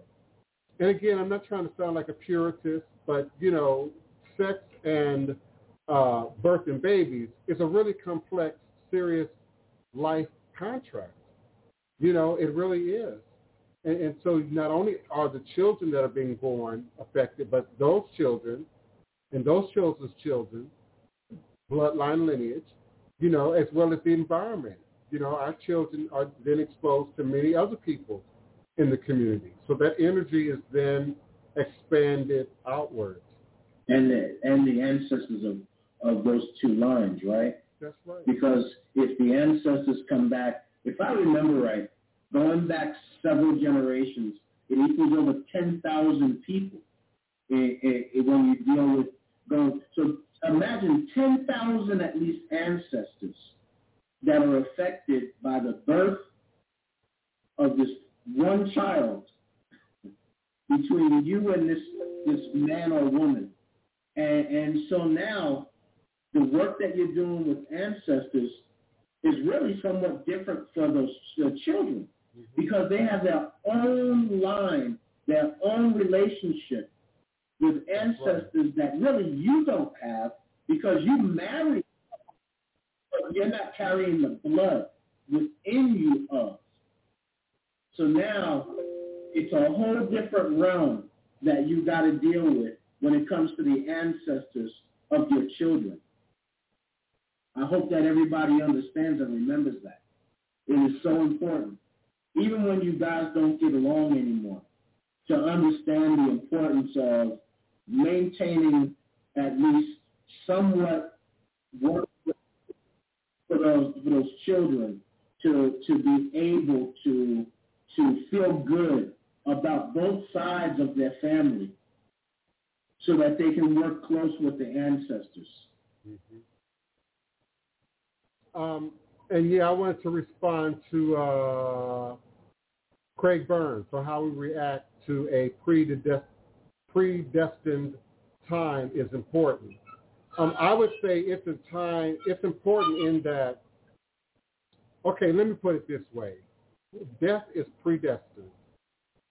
Predestined. Now, now in in the moment of life, you can't remember the the time. Some people claim to have a glimpse of it. We know some people who, who claim they knew when they were. They had they were given a glimpse of, of, of that timing. But often the human hosts themselves are disconnected from that timing. But we all accept that death is, pre, is predetermined, it's predestined. We all, we all to die. So you live every moment as if it's your last. You live every moment and you give all that you have in every moment. That's why things like sloth and, and laziness and, um, you know, impatience and those things are, are sort of looked down on, you know, socially in, in our society, you know, in our culture. Indeed, it's weather. I like to use the word weather that we all experience. We all want to quit every now and again. I can't tell you how many times, you know, 15 minutes before noon, I would really want to do something else. But then I remember what my purpose is, what my ministry is, and then, then I show up, you know. So we live every moment as, as if it's your last. My goodness, if you drive a car, my goodness, you know, you, you live every moment as if you might not make it home, you know, and you do what you can to protect yourself and, and to protect your precious cargo. And indeed, if you have uh, others in the car with you, you know, but we take that risk every moment, every hour of the day of it being a, a predetermined, you know, moment, event that, you know, afterwards on, on the after side, we, oh, we wish I could have prepared for that. Oh, I wish I could have prepared for 9-11 before I actually left my house and got on the, the, the subway that day and went to work. Or I wish I could have prepared myself, you know, and, you know, for Oklahoma bombing. You know, there, there are events that happen that are, that are inflicted on us in life that indeed are predestined. And I'm not suggesting that God has predetermined negative events, but God certainly can see the negative events and can certainly pre-see, predetermine, if you will, all the components to sort of these life-changing events that, that we come across that we sometimes call casualties, calamities, you know, traumatic e- events. So we have to live each moment as if, as if it's your last. You have to give all that you have spiritually, emotionally, personally, with your loved ones, you know, whether it's about your career or your job, that, that piece that you're working on right now. My last, my next suit is always my best Mardi Gras suit, my next suit, my next suit. Because once you get it done and it's, you know, it's done, you know, and now you're on to the next, the next thing because you're you're living as if it's your last day, as if it's your last um, moment. Uh, I certainly appreciate you all. It has been a great show. I mean, really a great show, and I'm sure all of us have so much more uh, that we could offer. I want to give my uh, cousins an opportunity to, to speak their last words and to close out. Uh, give me a chance to sort of go through this chat. Well, thank you all for the opportunity to come and share with you all. I hope that today was beneficial to you and and understanding uh, another component of shadow work and the depth by which uh, you now have to go, understanding that sometimes shadow work takes you to the depths of the, the bottom of the ocean. We I say Olokun, but the depth of the uh, of the situation and the circumstance down to a point where it's so broken that you have no choice but to submit. And in that submission is the true beginning of your healing. Sometimes you have to go to total ending for there to be a, for there to be a new beginning. And so I hope that everybody sees some of these things and will now look to what can be a new beginning in their life and what they can do to go deeper into their own shadow work to, to manifest the full healing in their life, in all areas of their life and of their family, of, of everything around them. So blessings to each and every one of you. Um, peace. I'm sorry, I was responding to the that's initiative talking about that sex magic myth. Um, today has been absolutely awesome, Sauce. I, I am very appreciative and grateful to everyone that has taken part in the discussion. Um, those of you that did not get to share uh, your feelings and thoughts, or even if you were unsure if they would be accepted or welcome, please reconsider that for the next show. Um, never be afraid to speak your mind. It's all right. There's nothing wrong. We are all about here. We can agree to disagree. So we would love to hear from you, uh, whether it's seeing you on, on webcam or calling in. Uh, all everyone has something to contribute. So all of your contributions, your comments, your emotions, your thoughts, they're all valid and they're very much welcome. I am grateful to everyone listening and watching today. I so look forward to the next time. I see someone has asked for a part two. Um, I'm with it. If Divine and, and uh, Baba Loye with it, because there's so much more still to dive into. And um, I, I, I certainly, there, there was, there's much more and Oh, yeah. so many different people we Oh, can hit. So um, blessings to everyone. I love you. I've enjoyed this. And until next time, may your blessings meet you at the door. Ashe. And, and yes, we definitely will have part two. There, there's more to soulmates.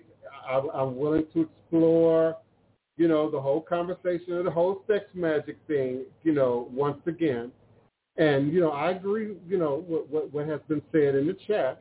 Okay, but, but you're really now describing witchcraft, which is, again, why I find the whole sex magic thing to be so problematic. You- You're really describing witchcraft, you know, and, and the using of witchcraft for uh, carnal, personal gain. You know, and as Otun suggested, you know, it definitely does go wrong. We we have all to some degree seen it go wrong in the worst kinds of ways. Um, I ha- I am even guilty, you know, as a younger person of binding people together. You know, not being party to, but sort of being the orchestrator of, um, who should not have ever been together you know, and it taught me the lesson of really, again, looking into your own soul. Who are you? Where are you in this process? What are you here to do? What is your life purpose? That must really be clear when we start looking for the romantic soulmate. What's broken about you? What, you know, where you are right now. What are you looking to feel and fulfill? What shortcut might you be seeking? You know, what antidote might you be looking for to relieve something that might be lurking, you know, in, in your shadow work? Because we've all heard our elders say, baby, when you stop looking, the man will come. When you stop looking, the right woman will come to you. God gonna send the right. You know, we've all heard grandma, grandpapa say that. You know, there's some divine truth in that, because ultimately you're here to fulfill a life's destiny which can be altered at any moment. Even if you're married and living the, the, the best of lives, you know, one partner dies, the children die, or, or some negative event takes place, you know, and, and so then what do you do? You don't just dissolve into nothingness. You don't just choose to remain broken. You know, you, can't let it haunt you, beloved, for the rest of your life you, you have to pick up and remember that I am God. I am the goddess. I have the ability to change and create and recreate my reality to mirror my best interest. And your reality does not die with the physical host of whom you perceive your soulmate to be connected to in that moment. Because again, we're talking about souls. We're talking about light bodies. We're talking about th- that part of us that, that survives death, that part of us that survives, you know, mortality. So that can move on. That can transfer from one place to another. That that can be elevated. That that can be degraded. You know. so check your vibration first when, when thinking about soulmates. You know, when, when thinking about mm-hmm. why you're you're not in the relationship that you seek. And some of, of you do not want to be in a relationship. Let me be clear. Some of you who believe you're looking for a relationship, who are looking for the psychic reader to help you to understand what's going on in your relationships, really do not want to be in a relationship and you are disconnected from your own reality. You're in denial of your own signals. the own little signs that you give off physically and spiritually that you do not want to be bothered. And, and others, suitors, are able to sense that, to, to detect that. You know, we can pretty it up for a day or two, men or women. You know, and I'm going to go out to the club and I'm going to catch, you know, and, and, and others who might be vibrating at that place or even broken might be drawn temporarily, might be attracted t- temporarily. But that partner who's really for you is going to perceive this woman don't want to be bothered. This man really doesn't want to be bothered. And so I know for some of my clients, it's very hard for them to understand how I create and recreate my own reality when it's not mirroring what I want it to look like right now. How did I end up in this place? How did I end up with this man or this woman in this crazy broken place, having accepted all of this abuse, having accepted all of this? How did I get there? And I think for some people, it's very hard for them to accept and to see what about me drew you to me? What about me made you choose me? What about me made me choose you? And, and continue on this journey with you so that we can end up in this place. So I look forward to the continuation of, of this conversation on our next episode um, Wednesday. Let me check my calendar.